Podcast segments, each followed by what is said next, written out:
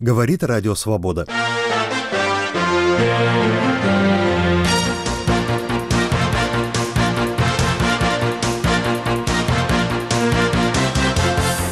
Новости в британском расследовании покушения на Сергея и Юлию Скрипалей. Россияне стали больше тревожиться, но по-прежнему верят Путину, мнение психологов и социологов. Украина принимает жесткий закон о пересечении границ. Здравствуйте. Об этом в новом выпуске информационной программы «Итоги недели. Радио Свобода». Сегодня с интересными событиями последних шести дней вас познакомлю я, Александр Гостев.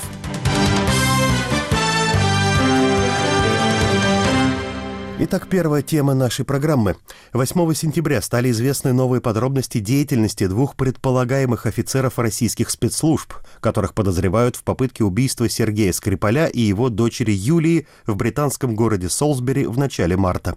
Тем временем британские эксперты называют этих подозреваемых неумехами и дилетантами и сравнивают их не с Джеймсом Бондом, а с мистером Бином. Насколько они правы? 5 сентября премьер-министр Великобритании Тереза Мэй заявила, что Скрипаля и его дочь сотрудники российских спецслужб отравили нервно-паралитическим веществом «Новичок» по приказу Кремля. Британская прокуратура опубликовала фотографии подозреваемых в нападении. Они известны под именами Александр Петров и Руслан Баширов. Ранее СМИ сообщили, что эти двое мужчин представились бизнесменами при получении британских виз и показали действующие паспорта, однако имена и фамилии в них могли оказаться фальшивыми. В бывшем доме Скрипалей в Солсбери 8 сентября, как сообщает британский телеканал Sky News, военные специалисты начали работы по обеззараживанию территории и устранению остатков вещества «Новичок». Последние новости в расследовании покушения на Сергея и Юлию Скрипаль в интервью «Радио Свобода» комментирует живущий в Великобритании независимый политолог и публицист Андрей Астальский. Издание «Телеграф» со ссылкой на источники в британском правительстве сообщило, что предполагаемые офицеры российских спецслужб Александр Петров и Руслан Баширов с сентября 2016 года по март 2018 около 30 раз посещали Европу и особенно часто Швейцарию. В Лондоне, однако, до последнего не стали раскрывать их личности. Почему было принято такое решение? Я разговаривал по-другому, кстати, на похожем поводу когда-то с одним из наших BBC-шных журналистов, специализирующихся на вопросах разведки, контрразведки и безопасности. И он мне объяснил, что есть же разные уровни разработки разведывательного материала. Допустим, двое людей подозреваются в том, что они офицеры разведуправления, генштаба, что они выполняют какие-то задания в Европе, заводят заводится на них файл, туда собирается масса данных, но это не значит, что всем иммиграционным постам немедленно надо эту информацию передать, потому что тогда можно, наоборот, спугнуть исполнителей этих операций, в то время как есть необходимость, наоборот, получить как можно больше о них информации. Если хотите, даже чем чаще они будут приезжать, тем лучше с точки зрения контрразведки. Другое дело, что в данном конкретном случае, конечно, британским контрразведчикам наверняка в голову не приходило, что они приедут на этот раз не с какой-то просто разведывательной миссией, не просто что-то передать передать, какой-то контакт с кем-то осуществить, а попытаться совершить убийство, да еще с помощью нервно-паралитического вещества. Ну, Телеграф вот такую версию приводит, что британское правительство еще к тому же боялось за судьбу британских болельщиков в России, оказавшихся во время чемпионата мира по футболу. Может быть, и это соображение, не хотели какого-то скандала, но мне гораздо более убедительно представляются вот некоторые другие версии, потому что все-таки мир вот этих разведок, контрразведок, он совершенно отдельный, и он существует часто параллельно тому миру, даже где просто обычная полиция или миграционная служба действует. Конечно, наступает момент, когда между ними осуществляется контакт, когда передается какая-то важнейшая информация. Иногда это делается поздно, допускаются ошибки из-за этого, это риск. Если вы разрешаете фактически беспрепятственно въезжать известным разведчикам недружественной страны на вашу территорию, но спецслужбы идут, видимо, на это и будут идти, поэтому это довольно сложный такой профессиональный вопрос. Кроме того, не до конца понятно, и Телеграф даже не знает, вот чем они там занимались, когда они в шесть раз приезжали, например, в Женеву. Единственное, что вызывает интерес та фраза, что там какой-то ключевой совершенно человек, у них был контакт именно в Женеве, с точки зрения понимания операции против Скрипалей именно. Тут тоже простор для фантазии открывается, можно интерпретировать и так, и эдак, в чем смысл таких контактов был. Но меня больше всего лично поразило, что действительно все эти контакты контакты были зафиксированы, и теперь уже понятно, почему с такой уверенностью Тереза Мэй, премьер-министр, говорила в парламенте официально, что она убеждена, что это офицеры военной разведки российской, а не какого-то другого даже ведомства. Известны, видимо, их настоящие имена, хотя они тоже могут быть псевдонимами. И еще был мотив, они не скрывали, что даже после того, как уже стали их подозревать в том, что именно они стояли за покушением на Скрипалей, могу вам назвать дату, когда это произошло. Теперь понятно, это первые числа, видимо, четвертое, скажем, или третье, что-то такое мая, когда выявили номер в City Stay Hotel, даже где останавливались эти двое.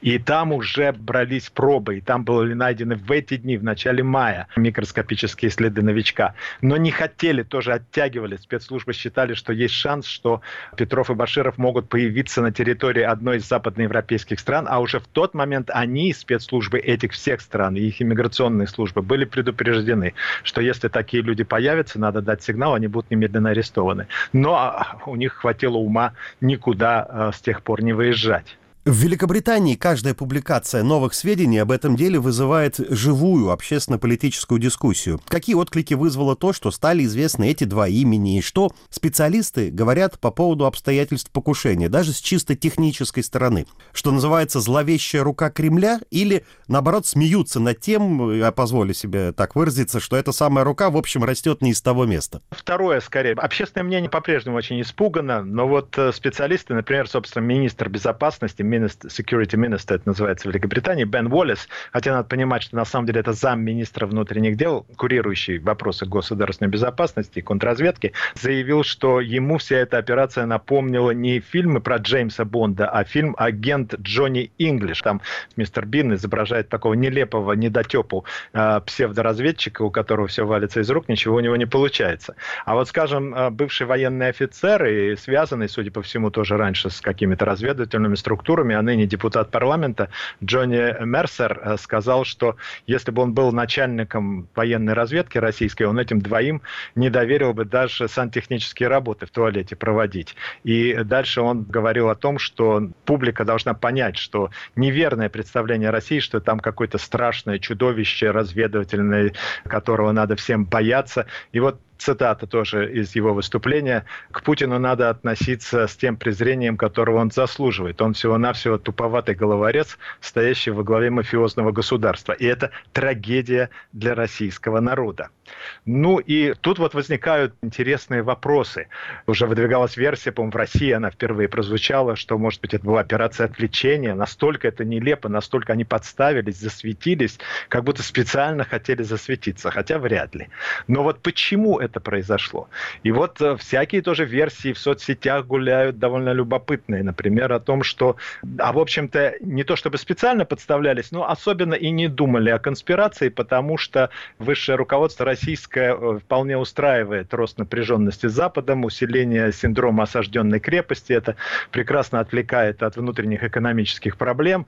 Поэтому попались и хорошо. И потом британцы боятся будут больше, будут знать, э, с какой страшной силой имеют дело. Это одна теория. Вторая теория, что действительно как бы учатся на ошибках. И военная разведка, она уже немало таких ошибок вроде бы совершила, в отличие от своих конкурентов из э, службы внешней разведки, бывшей разведки разведки КГБ. Но вот 14 убийств, считается, в Британии за последние годы совершено людей, которые вызывали гнев Кремля, каких-то влиятельных российских деятелей. И из них э, вот убийство того же Перепеличного, оно совершенно безупречно было совершено. Вот настолько каким-то редчайшим ядом он был отравлен, что до сих пор эксперты просто головы ломают, хотя мало кто сомневается, что это было именно отравление. Или случай с Борисом Березовским, который официально квалифицирован как все-таки необъясненное до конца самоубийство, скорее всего. Но на самом деле, с кем бы я ни говорил, с самых разных кругов британских, никто в это не верит. Просто доказать невозможно. Если это убийство, оно идеальное, совершено внутри запертого изнутри помещения. Просто классическая вот для Агаты Кристи загадка какая-то. То есть не все убийства совершаются вот столь топорно. Есть еще одна заметная на фоне нашего разговора публикация в Guardian о том, что британские следователи, изучающие обстоятельства убийства в марте этого года в пригороде Лондона Николая Глушкова, друга упомянутого уже Бориса Березовского, считают, что его еще в 2013 году пытались отравить. Я напомню, что тело Глушкова было найдено в его доме со следами удушения через неделю после покушения на Сергея и Юлию Скрипаль. А еще в 2013 году, как выясняется, он встречался с какими-то подозрительными незнакомцами и потом чуть не умер. Все связывается в один большой шпионский клубок? Ну да, эта вот публикация вызвала именно поэтому большой интерес, потому что действительно как бы это звено той же цепи получается. Но, конечно же, доказательств никто предъявить точных не может. То, что случилось в 2013 году, так это то, что приехала скорая помощь, была вызвана, и Николай Глушков лежал без сознания на ковре в отеле, и выяснилось, что накануне он пил шампанское с двумя гостями из России. И когда пришел он в себя, они ему помогли. В общем, отравление, если и было, то не смертельное и вообще не сильное. Но, тем не менее, сам Глушков немедленно им сказал, я знаю, что произошло, меня отравили мои два вчерашних гостя. И медики тогда над ним немножко посмеялись за его спиной, решили, ну, русские мнительные, паранойя, понятное дело, и поехали дальше по своим делам. Сейчас они в связи с делом Скрипаля полей, конечно, это вспомнили и рассказали об этом журналистам газеты «Гардиан». Так или иначе, мы упомянули в нашем разговоре все эти преступления. Некоторые из них, как вы отметили, были удачными, завершившимися. Покушение на Скрипалей тоже состоялось, и последствия его оказались страшными, потому что потом случайными жертвами стали и британские граждане. И по репутации некоторых британских политиков и контрразведчиков тоже был нанесен болезненный удар.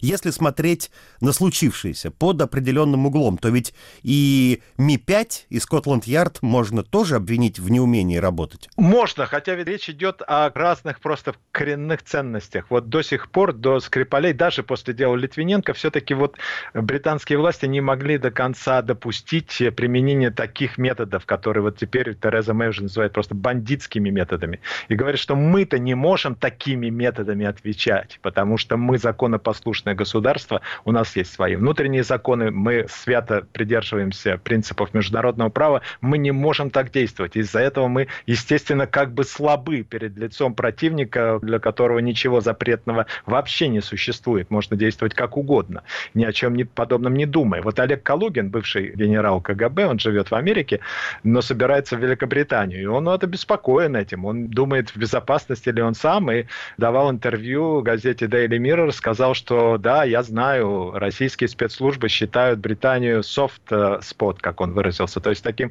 мягким местом, таким легким для проведения подобного операции местом, где все может сойти с рук. И призывал, конечно, Британию ужесточить меры, которые принимаются против э, российских и спецслужб, и дипломатов, призывал к высылке посла российского из Лондона, чтобы просто дать понять, что не будет такое сходить с рук. Потому что, говорит, по моим сведениям и представлениям, вполне возможно, что готовятся России новые убийства на британской территории. Я напомню, что беседовал с независимым политологом и публицистом Андреем Остальским, живущим в Великобритании. Вы слушаете программу «Итоги недели. Радио Свобода». После отдыха в Крыму в украинскую тюрьму. Три года за решеткой может грозить скоро в Украине по новому закону, ужесточающему ответственность за нелегитимное пересечение границы для граждан Российской Федерации, посещающих Крым, Донецк или Луганск не через украинские пункты пограничного контроля. С подробностями корреспондент «Радио Свобода» в Украине Владимир Вахненко. На этой неделе, 6 сентября, Верховная Рада приняла в первом чтении законопроект номер 7017, устанавливающий уголовную ответственность за незаконное пересечение украинской границы. Его авторы – представитель президента Украины в Раде Ирина Луценко и руководитель парламентской фракции «Блок Петра Порошенко» Артур Герасимов. За нелегальное пересечение границы законопроект предусматривает наказание в виде лишения свободы сроком до трех лет для граждан страны-агрессора или других лиц, которые действовали в ее интересах.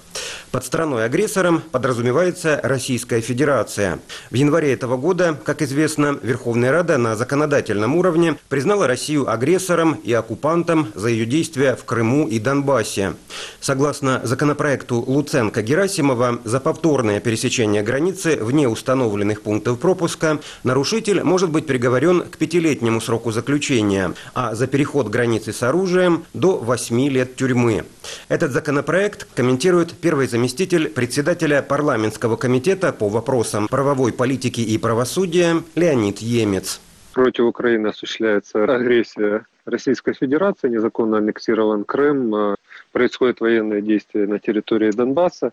И один из способов диверсионной деятельности – это незаконное проникновение, в том числе граждан Российской Федерации или других граждан в интересах Российской Федерации на территорию Украины для проведения здесь разного рода незаконной, в том числе диверсионной деятельности. Поэтому есть ряд законопроектов, которые направлены на то, чтобы упростить работу нашим правоохранительным и предусмотреть ответственность и возможность контролировать и наказывать за такое незаконное проникновение в интересах страны-агрессора. Во-первых, это введение визового режима со страной, которая на нас напала. Во-вторых, это проявляется в том числе отдельными законопроектами, как вот таким, которым предусматривается введение криминальной ответственности за незаконное проникновение через государственную границу лицами, которые есть гражданами страны-агрессора, то бишь России.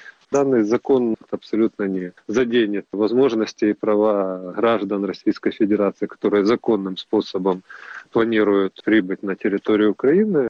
О нюансах законопроекта Луценко-Герасимова рассуждает депутат парламентской фракции «Народный фронт», член коллегии МВД Украины Антон Геращенко.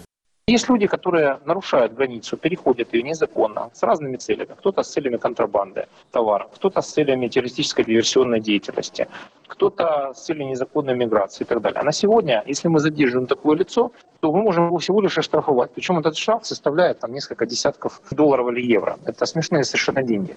То есть наказание за нарушение границы государства неадекватно степени тяжести преступления. Поэтому мы э, в Верховной Раде приняли пока в первом чтении закон 7017, в котором предусматриваем, чтобы у нас была уголовная ответственность в случае, если границу будут прорывать иностранные граждане, в том числе граждане государства агрессора Российской Федерации. Соответственно, в таком случае, если какой-либо гражданин какой-либо страны будет незаконно пытаться прорваться на территорию Украины, будет задержан, то мы его припроводим в следственный изолятор. Дальше суд будет определять меру ответственности за нарушение государственной границы. В этом смысл. Это европейская практика в том числе. Ко второму чтению законопроекта номер 717, как сообщили его авторы, планируется учесть предложение по криминализации незаконного пересечения линии разграничения в Донбассе. А что касается неконтролируемых сейчас Украиной участков границы с Россией на востоке и юге страны, на нарушителей, которые в частности приезжают в Крым э, с российской территории, новый закон будет распространяться? Так, действительно, люди, которые будут пересекать границу нарушения законодательства Украины приезжать в Донецк, Луганск, Крым, да, они будут подлежать в таком случае уголовной ответственности, если они будут задержаны украинскими правоохранительными органами. Что это означает? Если вы хотите из России законно попасть в Крым, оккупированной Российской Федерацией, вы должны приезжать в Украину, Украину, из территории Украины ехать в Крым и на территорию оккупированной Донбасс. Если закон 7017 будет принят и подписан президентом, то любое незаконное пересечение государственной границы будет криминальным преступлением, в том числе приезд в Крым в нарушение законодательства Украины. Отмечает Антон Геращенко. Таким образом, любому россиянину, который попадает в Крым не через украинские пункты пропуска на административной границе между Херсонской областью и полуостровом, а, например, по мосту через Керченский пролив, может грозить не только занесение в черный список сайта «Миротворец», но и реальный тюремный срок в Украине. Владимир Ивахненко для Радио Свобода, Киев.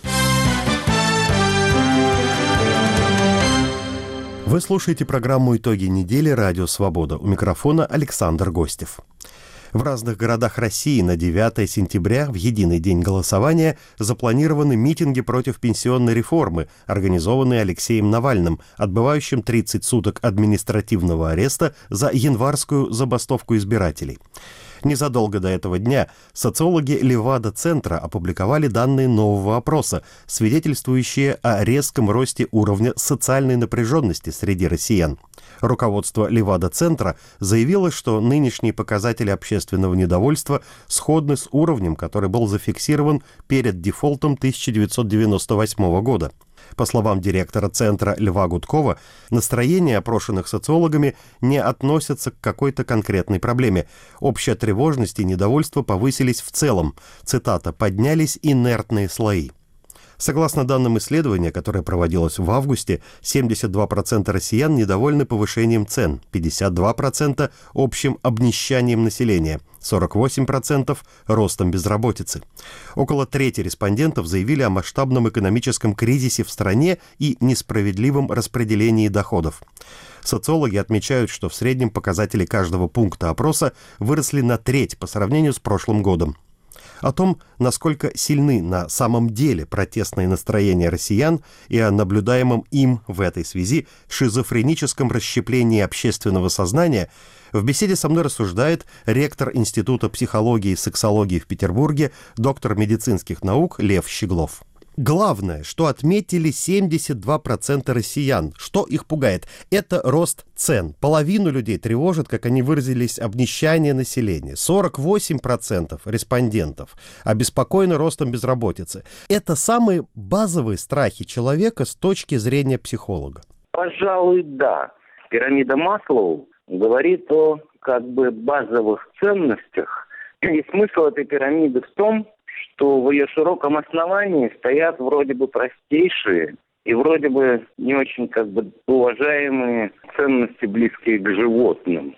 То есть безопасность, сытость. Дальше начинается уже что-то связанное, там, скажем, с самореализацией, и ближе к верхушечке пирамиды только там появляются самоуважение, ценности социально-психологические, забота и прочее. И в силу специфичности российского народа, и об этом уже только ленивый, мне кажется, не говорил, специфичность, которая складывается за счет А. исторического пути, Б. специфики правления, вечная борьба там западников, славянофилов, длительная существование под тиранами. Бьет, значит, любит, боится, значит, уважает. То есть некая ментальность таковая, да.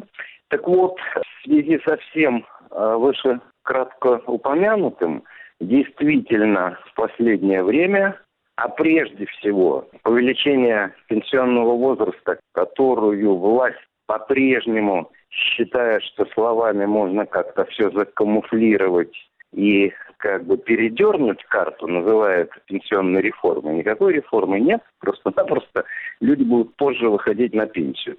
И вот это многих ударило по так называемым базовым ценностям, когда они стали понимать, что если не им, то их детям просто-напросто материально жить будет существенно хуже.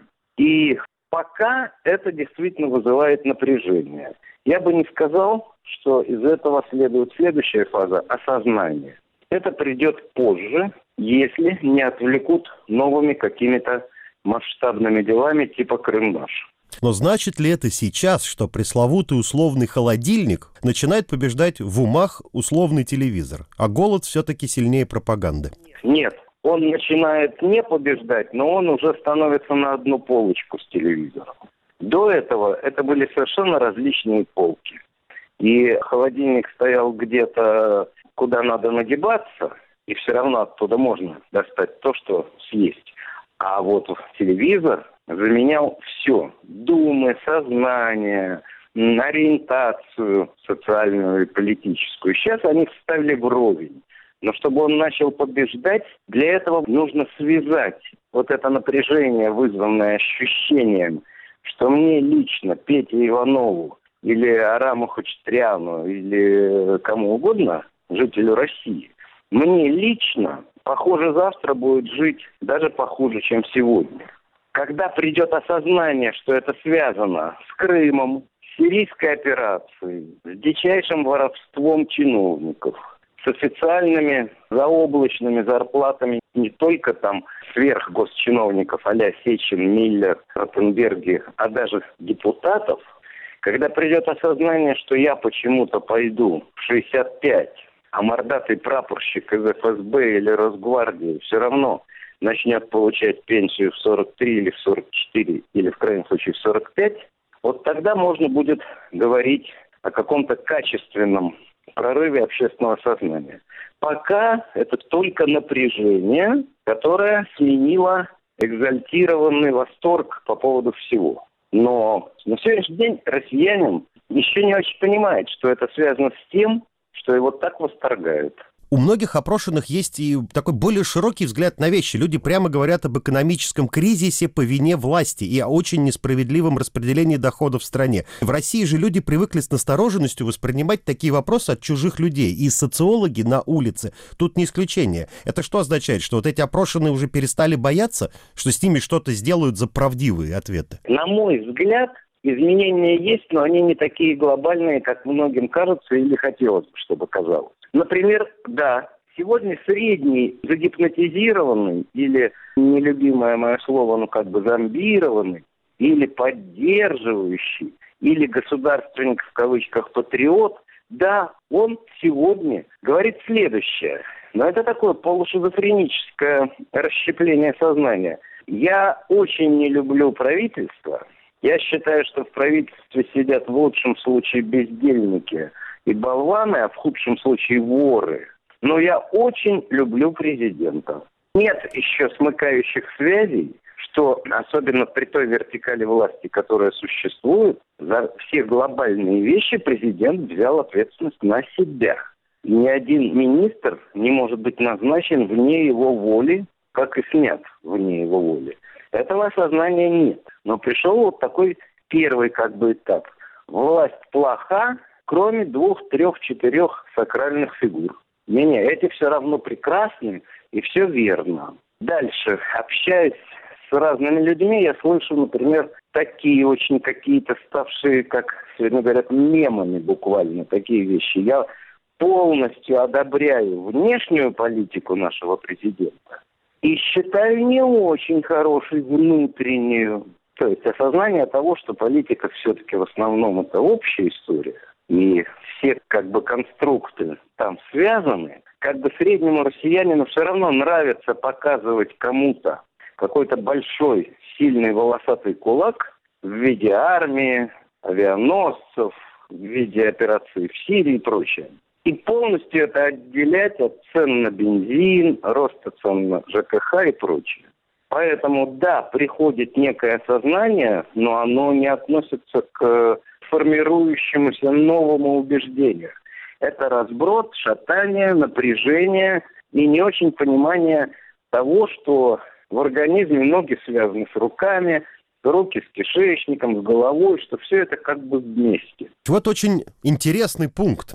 21% опрошенных отметил чудовищный кризис морали и нравственности. Ведь тут каждый подразумевает что-то свое. Вот что такое кризис морали в России для большинства? Кому-то борьба за права ЛГБТ кажется гадостью, а кого-то возмущает воровство в окружении Путина. Это чистая мозаика. Для кого-то само слово ЛГБТ сам факт, что где-то есть какие-то нетрадиционно ориентированные люди, это уже крах. Для другого это бесконечная жвачка с разводами, сводами каких-то Петросянов, каких-то там изыманий квартир, так называемых публичных личностей. Для кого-то это фильм, в котором есть обнаженное тело. Но в целом, да, и это тоже такое некое напряжение, когда не устраивает многих, а начинаешь разбираться, и оказывается, что их не устраивают полярные вещи какие-то, противоположные. Для кого-то само существование пусирает, это оскорбление, исчезновение морали, их надо было бы вообще расстрелять, повесить, э, убить, да? А для другого это идеология воровства и обмана. А все вместе это и дает вот этот процент. Я не вижу здесь никаких качественных изменений. Я вижу нарастание напряжения. Напомню, что это было мнение ректора Института психологии и сексологии в Петербурге, доктора медицинских наук Льва Щеглова. Вы слушаете программу «Итоги недели. Радио Свобода». В субботу, 8 сентября, в Санкт-Петербурге вспоминали начало блокады Ленинграда. В первый раз этот день попытались сделать Днем скорби. С инициатором акции под названием «День памяти» историком Львом Лурье поговорила наш корреспондент Татьяна Вольская. Сегодня люди все чаще обращают внимание на то, что характер официальных мероприятий, проводящихся в день начала блокады, например, таких как раздача каши из походных кухонь, оскорбителен для памяти ленинградцев, умерших от голода. Два года назад петербуржец Юрий Вульф пошел в архивы и, проведя огромную работу, узнал имена и судьбы всех тех, кто во время войны жил в его доме на Конной 10. 8 сентября он собрал жильцов своего дома во дворе, и они вместе прочитали эти имена. Священник служил панихиду. Год назад в Петербурге появился комитет 8 сентября, который возглавил известный историк Лев Лурье, решивший, что почин Юрия Вульфа надо распространить на весь город, сделав чтение имен погибших в блокаду народным петербургским ритуалом. Лев Яковлевич, эта инициатива Юрия Вульфа подсказала вам идею Дня памяти? Нет, она появилась самостоятельно. Уже потом я узнал о Юрии Вольфе и страшно благодарен. Город Ленинград в численном отношении претерпел вторую по величине, по значению, гуманитарную катастрофу в истории 20 века. Больше убили только евреев. Дальше идет Ленинград, дальше Армения. Если Холокост и армянский геноцид осмыслены, отрефлектированы, представлены в музеях, скорбь сопровождается некими церемониями, которые чрезвычайно важны для коллективной психологии. То же самое происходит с Киросимой, с Дрезденом, с кровавым сражением под Соммой. Там есть ритуал оплакивания покойников. То в городе Ленинграде его нету, в городе Петербурге. Это, конечно, связано в значительной степени с концепцией героической защиты Ленинграда, которая была выработана еще ждановское время руководством блокадного города. Ленинградцы как бы умирали за родную коммунистическую партию и за советскую власть. И в их смерти не было ничего более специального и героического, чем, значит, в смерти защитников Одессы, Севастополя и других городов-героев. Да и вообще про смерть предпочитали не говорить. Главное – это победа. Количество жертв не имеет значения, их имена выписывались какие-то специальные героические жертвы, часто придуманные, да, типа героев панфиловцев, Александра Матросова и так далее. Что касается, значит, тех, кто замерзал в пещерах, обледенелых коммунальных квартир или падал на желтый снег площадей, их как бы считали гуртом. Бабы других нарожают, сказано, конечно, не было, но мысль, так сказать, это не индивидуальности, а это вот, ну, действительно, вот они героически оборонялись в этих коммунальных квартирах. И идея того, что нужно вспоминать имена, она приходит в разных местах по-разному. У людей, я бы сказал, разных абсолютно политических и эстетических взглядов. С одной стороны, у нас есть церемония Соловецкого камня, а с другой стороны, у нас есть придуманный томскими журналистами вот этот самый полк который тоже ведь придуман снизу, не начальством, верно? И он превратился, даже будучи государственным, в задушу берущую церемонию. Даже когда все это сопровождается какими-то властными ужимками, сотни тысяч людей на Невском проспекте берут за душу. И каждый может выйти с портретом своего погибшего или воевавшего предка, верно? где это просто имеет большое значение, потому что всякая неотрефлектированная трагедия, минимально говоря, портит характер. Но вообще говоря, она действует на психологию. Каким образом она действует, Лев Яковлевич? Ну, вы знаете, наверное, что блокадники не любили про это рассказывать. Вот. И ощущение некой беды общей, которая произошла, некие скелеты в шкафу, оно всегда в городе существовало. При этом я не хочу сравнивать две трагедии, но в 1937-1938 году погибло 47 тысяч человек, а в блокаду миллион. И они как бы равно были забыты, и 47 тысяч вспомнили раньше. В некотором смысле смерть всех других похожа, потому что 37-38 год – это смерть без вины, верно? Но обозначенная сталинской политикой. А блокада – это смерть без вины, обеспеченная приказом Гитлера город не брать, уничтожить население холодом и голодом. Что собой представляет День памяти? У нас есть 60 площадок, которые сами вызвались. Эрмитаж, Русский музей, Фонтанный дом, Михайловский театр, Ленфильм, отдельные дома, жители которых хотят помянуть тот дом, которым занимается Юрий Вульф. В городе Ломоносове бывшая депутат законодательного собрания Ирина Камолова организовала упоминание. Анатолий Яковлевич Разумов создал вот этот список на 630 тысяч имен. И каждый может распечатать те фамилии и имена, которые он хочет произнести. А если у него нет, то вот он может у организаторов на точках взять все эти списки. Любой читает то, что он хочет. Даже если этих людей нет в списках, а такое тоже бывает, их имена могут прозвучать. Вы знаете, что у нас есть две основные цифры. Это вот примерно 630 тысяч, которые зафиксированы по записям ЖЭКов, и примерно миллион сто, который зафиксирован похоронным трестом. Домоуправы были заинтересованы в том, чтобы преуменьшать количество мертвых, в частности потому, что они могли отоваривать карточки до конца месяца. Что же касается похоронного треста, то они поручали отдельно в зависимости от количества похороненных, поэтому они были заинтересованы преувеличивать.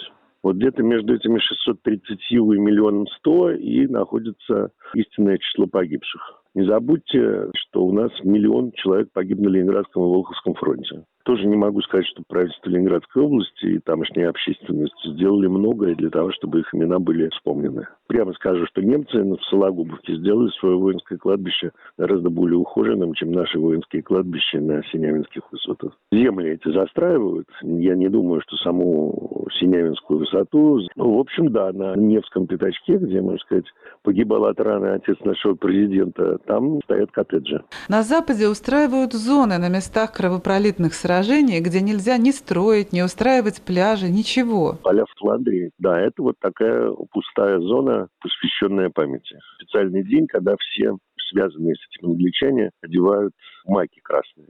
Нет, ну это вообще это отдельный сюжет, просто не хочу его касаться, это просто вызывает величайшее возмущение. Я много там снимал, вы знаете, что мы сделали четырехсерийный фильм со Шнуровым «Ленинградский фронт».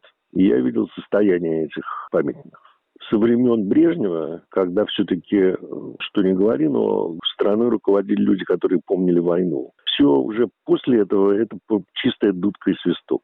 То есть там, как правило, стоят какие-то столбики, где написано «здесь в 1985 году будет установлено» или в 90-м. И так он и не установлен. Это сильнейшее впечатление производит, как на Левашовском кладбище. Там воевали в основном среднеазиаты, ну или много очень их. Там висят на деревьях портреты вот этих молодых русских казахских мальчиков, которые полегли там в 43-м. Что касается, значит, официального, то, ну да, конечно, это происходит тут недовольство тем, что у нас любое празднование победы сводится к идее того, что мы можем повторить. Мы можем повторить блокаду? Наверное, можем. Вообще наше начальство городской особенностью часто себя ведет, как, знаете, такой фольклорный герой, который смеется на похоронах и плачет на свадьбе. Невозможно устраивать танцы дни прорыва и полного освобождения. В Израиле воют сирены, замирает уличное движение. Или в Дрездене все берутся за руки. Или в Хиросиме со всей Японии идут люди и несут бумажные журавлики. Или вот эти самые англичане, которые приезжают с маками в Ипр, где вот, собственно, этот памятник, мемориал огромный. Вот у нас этого нету. Это не значит, что это не лежит в подсознании. То есть то, что мы сразу так раскрутились в некотором смысле, свидетельствует о том, что общественная потребность в этом была очень большая. Так же, как бессмертный полк. Он пошел сам. Уже потом они его попытались прибрать к рукам. Тем не менее, 8 сентября у нас все равно куда-то едут ночные волки, опять гремят концерты. Но сама идея, понимаете, что день 8 сентября будет сопровождаться шумом моторов, мотоциклов, волков, которые что нам должны напоминать? Они должны напоминать нам шум моторов немецких мотоциклах, вошедших в Шлиссельбург, что ли? Где вообще видны были мотоциклетные войска в составе Красной Армии? Чисто немецкое изобретение. То есть вот эта потрясающая бестактность, она уже сказывается на создании музея истории блокады. Что мы должны делать что мы можем делать? Мы можем брать что-то в свои руки. Можно это называть теорией малых дел или больших дел, которая доступна каждому. Она не требует героизма. Здесь нету никакой идеи конфликта со Смольным. Здесь есть идея обтекания. Лев Лурье подчеркивает, что День памяти о блокаде Ленинграда – это дело не классовое, не политическое, а соборное. Татьяна Вольская для Радио «Свобода», Санкт-Петербург. Вы слушаете программу «Итоги недели. Радио Свобода». У нас на очереди постоянная рубрика «Телерейтинг». Главные темы моей беседы с телекритиком Славой Тарощиной – два масштабных и долгосрочных телевизионных проекта, начатых федеральными российскими телеканалами на уходящей неделе. На уходящей неделе центральные российские телеканалы порадовали нас сразу несколькими грандиозными премьерами, причем речь ведь идет не о художественных фильмах, не о сериалах, а о программах. Главная программа, я так полагаю, это не только нового телевизионного сезона, но и вообще нового исторического времени, я бы это так сказала. Это передача на канале «Россия», которую вел Владимир Соловьев таким магнетическим названием «Москва, Кремль, Путин». Почему я говорю, что это такая абсолютно этапная передача? Дело в том, что ну вот уже лет пять примерно мы говорим о том, как орудует и э, хорошо ли, плохо ли наша пропаганда. Но вот то, что себе пропаганда позволила в этой передаче, которая соткана просто из лести. Там ничего, кроме откровенной лести, ничего другого нет. Там нет никакого обещанного эксклюзива, там нет никаких даже попыток какого-то нового взгляда на вещи. И вот поэтому я считаю, что эта передача такая, знаете, вот э, все дозволено. Мне кажется, эта передача, она, во-первых, очень унижает зрителей. Дело в том, что ведь пропаганда, она же работает с людьми, она ведь как бы с ними заигрывает, она для них существует. Но смысл этой передачи в том, что это неделя президента в цифрах и фактах. То есть это абсолютное повторение того, что было на неделе. То есть семь дней зрители смотрят с утра до ночи паркетную хронику, в центре которой Путин. И Путин – это вообще и объект, и субъект главный телевидения уже почти последние 20 лет. Так вот, в течение дня у нас Путин. На канале «Россия», о которой речь, дважды в день выходит 60 минут. Это как бы такие аналитические ток-шоу часовые. Вечером все непременно у нас всю эту стройную конструкцию венчает тот же Соловьев. Дальше в конце у нас идут итоговые программы Брилева, Киселева. Там еще помимо мелочи набираются, такие большие репортажи итоговые. И вот теперь, после всего, в воскресенье у нас будет вот эта замечательная передача. Причем она начиналась как спецоперация. Буквально за несколько часов до начала этой передачи накануне пошли анонсы, они были крайне таинственными. И там э, говорилось о том, что вы увидите то, что вы обычно не видите. Ну, в общем, что-то было страшно завлекательное. И вот в результате мы увидели то, что мы увидим. Программа состоит из нескольких интервью, которые берет захлебывающийся от восторгов Соловьев. Сначала было пространное интервью с Павлом Зару Зарубиным. И дальше, после этого интервью, дальше шли его репортажи, повтор тех репортажей, которые были в течение недели. Путин в Омске, Путин в Новосибирске, Путин в Сочи, Путин далее везде. Вот это вот все было приправлено такой одой физической выносливости лидера. Дальше было интервью с Андреем Макаровым, это думский деятель такой, где он пел осанну пенсионной реформе. Ну а завершилось это все интервью, которое дал господин Песков, он как бы комментировал график, но поскольку уже было такое соревнование, так сказать, кто э, лучше похвалит э, вождя, то Песков его просто назвал очень человечным человеком.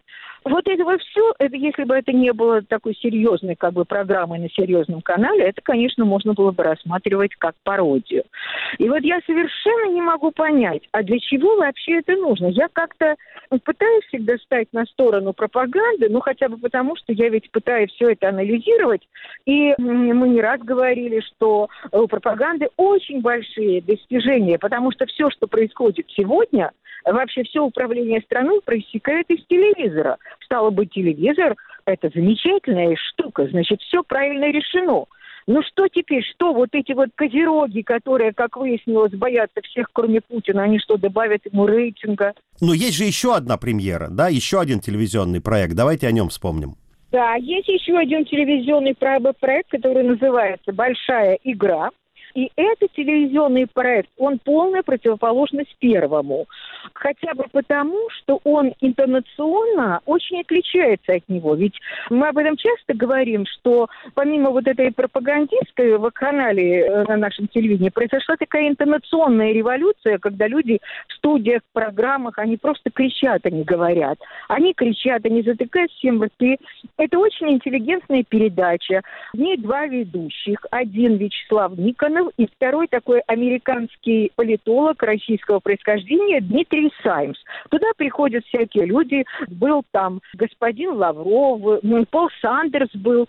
И все это, во всяком случае, на уровне восприятия, это абсолютно такая нормальная передача. Может быть, они говорят все то же самое, что и в других, потому что позиция страны и Америки, и России, она, конечно, одинакова. Она не меняется от передачи к передаче, но это хотя бы нормальный тон, И я даже себя подловила на том, что я, мне нужно как-то вслушиваться, потому что я ведь привыкла к крику, а тут люди говорят взвешенно и размеренно. Так что мне кажется, что эта передача, она тоже абсолютно идеологична. И Дмитрий Саймс, это человек, который я посмотрела, он уехал из России довольно давно, в 73 году. Он и там как бы человек уважаемый, правда, сейчас вот он как-то связан с этим русским следом в деле Трампа. Но, тем не менее, это человек все-таки какого-то другого калибра, нежели те, которые у нас бывают обычно в передачах. Построена она не как круглый стол, там есть одно для меня совершенно непонятное явление, это ведущая Марина Ким, которая вот просто красивая девушка, которая стоит у стола и время от времени объявляет рекламу. Но это такие мелочи, которые, я думаю, можно будет устранить. Я не знаю, насколько долго продлится передача именно в таком составе, потому что Саймс фактически, я так понимаю, сейчас здесь живет. Это передача ежедневная. И он записывается в студии. Но, во всяком случае, эта передача заслуживает внимания. Хотя прежде, э, где-то в 2007 году, была уже попытка такая, вот тоже вести передачу «Большая игра». Ее вел Михаил Леонтьев. Прошло 8 выпусков. Я пересмотрела этот выпуск. Тогда оказался невероятно рассерженным господином Леонтьев. Теперь вот на фоне наших отношений с Америкой, кажется, что он уже просто такой голод мира. Настолько все было мило, все было с какими-то постмодернистскими всплесками, с какими-то картинками. Сейчас все, конечно, жестче. Напомню, что я беседовал с телекритиком Славой Тарощиной.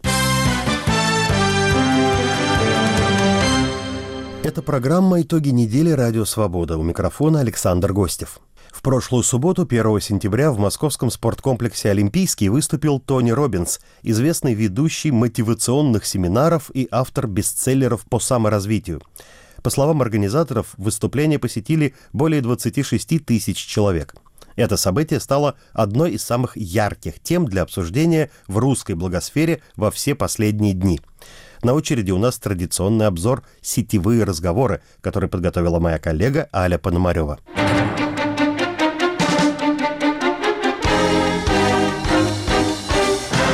Желающих послушать оратора-вдохновителя не остановило ни то, что цена билетов начиналась от 30 тысяч рублей, ни многочасовые очереди, которые скопились перед входом, ни то, что Робинс вышел на сцену на 4 часа позже заявленного начала выступления.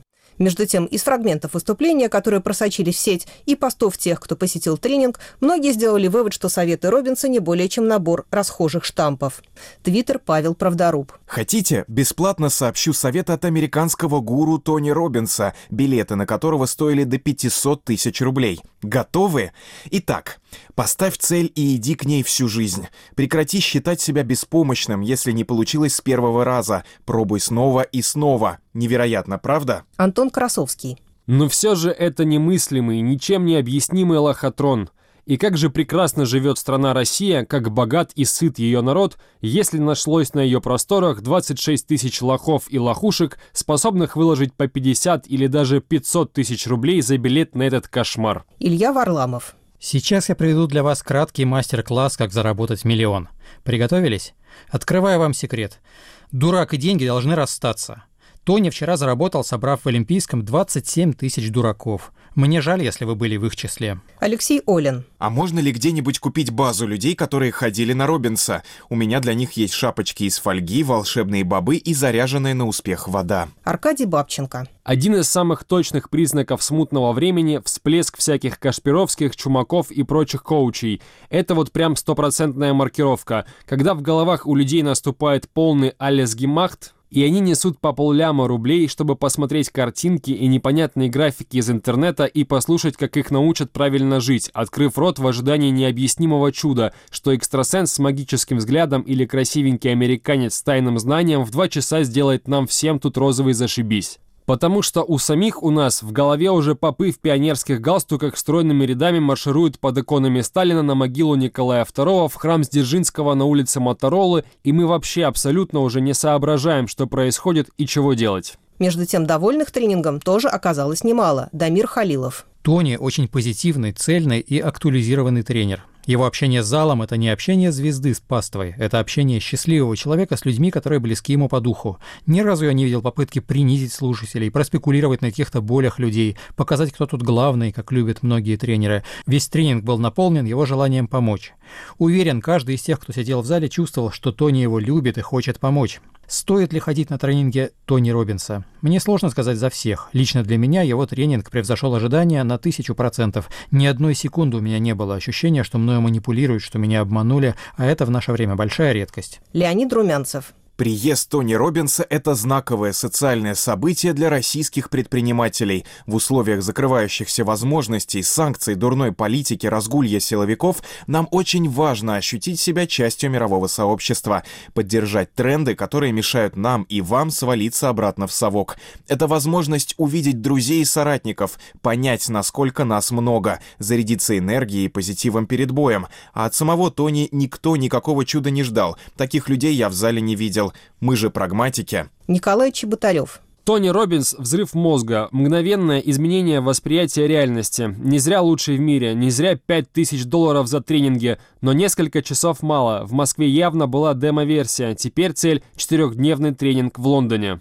Павел Сенко. Над семинарами Тони Робинса, где он собирает стадионы с ценой билетов тысячи долларов, подшучивают, как правило, неудачники.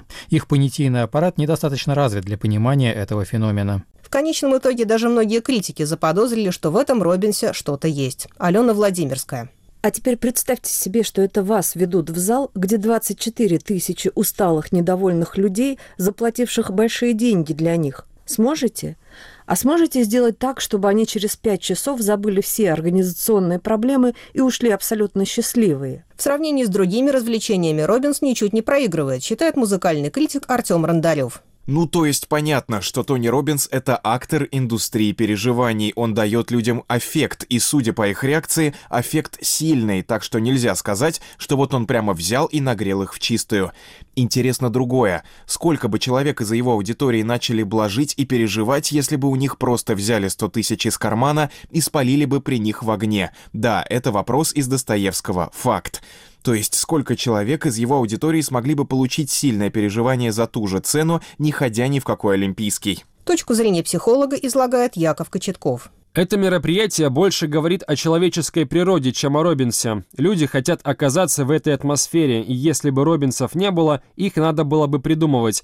На нашем ряду была девушка, которая пришла с опозданием. Так вот, она начала кричать «да-да» еще когда шла в проходе. И хотя он, конечно, зажигательный мужик, ничего нового и уникального он не делает. Это все уже есть в нас. И люди вскидывали руку и кричали «да» примерно так же, как и 70 лет назад кричали «хайль».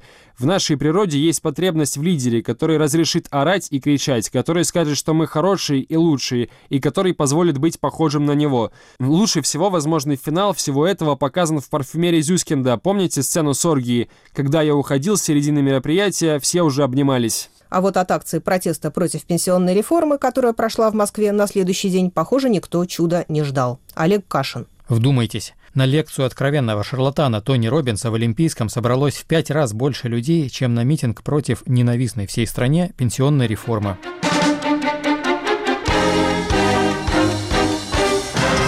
Обзор «Сетевые разговоры», подготовленный моей коллегой Алей Пономаревой, завершит программу «Итоги недели. Радио Свобода».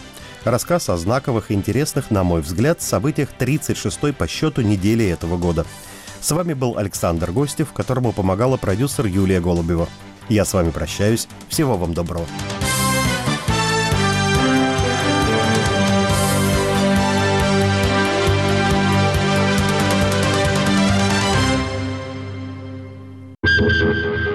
«Грани времени». Публицистическая программа Владимира Карамурзы. Не все люди мыслят одинаково. Есть разные точки зрения. Программа «Грани времени» остается вашим дискуссионным клубом. Гости передачи и ее ведущий Владимир Карамурза-старший в эфире сразу после выпуска новостей. Читайте, смотрите и слушайте «Радио Свобода».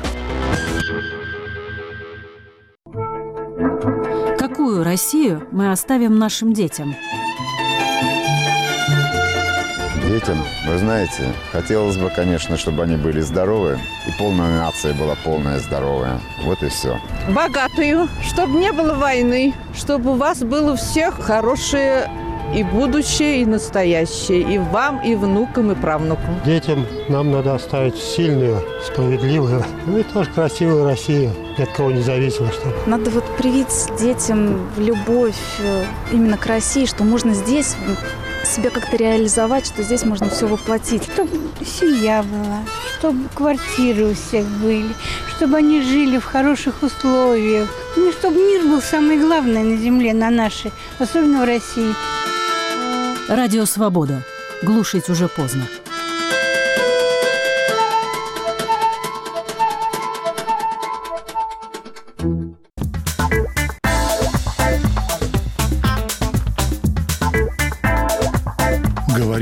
Радио Свобода. Слушайте нас на всей территории России. В следующем часе нас можно слушать в диапазоне средних волн на частоте 1386 кГц. Свободный информационный мир. Радио «Свобода».